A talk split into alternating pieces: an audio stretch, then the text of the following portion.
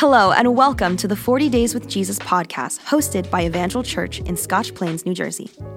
This podcast serves as the audio version of the digital devotional that we created. There is a link in the description if you'd like to download it and read along. Also, on Sunday mornings, we will be having companion sermons and life groups that will help to deepen your experience. You can discover all that and more by visiting us at www.evangelchurch.com. So let's prepare our hearts to sit at his feet. Day 13 Greater Works. John 14, 8 through 14. Philip said, Lord, show us the Father, and we will be satisfied. And Jesus replied, Have I been with you all this time, Philip, and yet you still don't know who I am? Anyone who has seen me has seen the Father. So why are you asking me to show him to you? Don't you believe that I am in the Father and the Father is in me? The words I speak are not my own, but my Father who lives in me does his work through me. Just believe that I am in the Father and the Father is in me, or at least believe because of the work you have seen me do. I tell you the truth. Anyone who believes in me will do the same works I have done and greater works because I am going to be with the Father. You can ask for anything in my name and I will do it so that the Son can bring glory to the Father. Yes, ask me for anything in my name and I will do it. When Jesus changed my life, I immediately began to devour his word. I picked up the New Testament and read it in the first three months, but I didn't start where everyone usually says you should begin with the Gospel of John. Everyone said that John was for new believers, but in my pride, I didn't want to be considered a new believer. So I decided I would read John last. When I got there, John surprised me.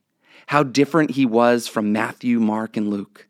And when I got to chapters 13 through 17, I immediately fell in love with John's gospel, especially chapter 14. In particular, verses 12 and 13 changed my whole perspective on what it meant to be a follower of Christ and challenged me regarding how I should be praying as I stepped out in faith. As Jesus is in the upper room with his disciples, he is preparing them for his departure, which must have felt like a great loss in their hearts. What about the work Jesus is doing? Philip essentially asked Jesus, Lord, show us the Father, and we can believe your words are true. So Jesus essentially tells Philip, to see me is to see the Father because he has given me his words and his works to share with the world. In fact, all you need to do is listen to my teachings and look at my works, and you can see that the Father is working in and through me. That's John 14, 9 through 10, paraphrased. Jesus then transitions into a staggering promise, telling him that anyone who believes in him will replicate his works. Now, most people get caught up in the words greater works and almost skip over the words same works. The works shown throughout the Gospel of John include Jesus' miraculous signs and wonders in John 5 20 and 9 3 through 4. Jesus' works functioned as signs pointing to who he was and to the rule and reign of God that was being established in their midst. Jesus tells them that anyone in a loving and trusting relationship with him is invited to continue the works in a world plunged into darkness.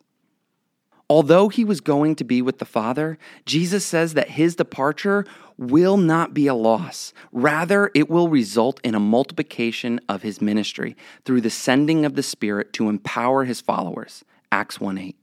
His going after his death and resurrection will unleash the blessings of the kingdom upon the world, and those empowered by the Spirit will be his agents to show the world what it looks like when God is on the throne but this will be achieved only through their personal connection with Jesus. This intimacy, into which every believer is invited, is wrapped in the promise that when we ask in Jesus' name, he will do it.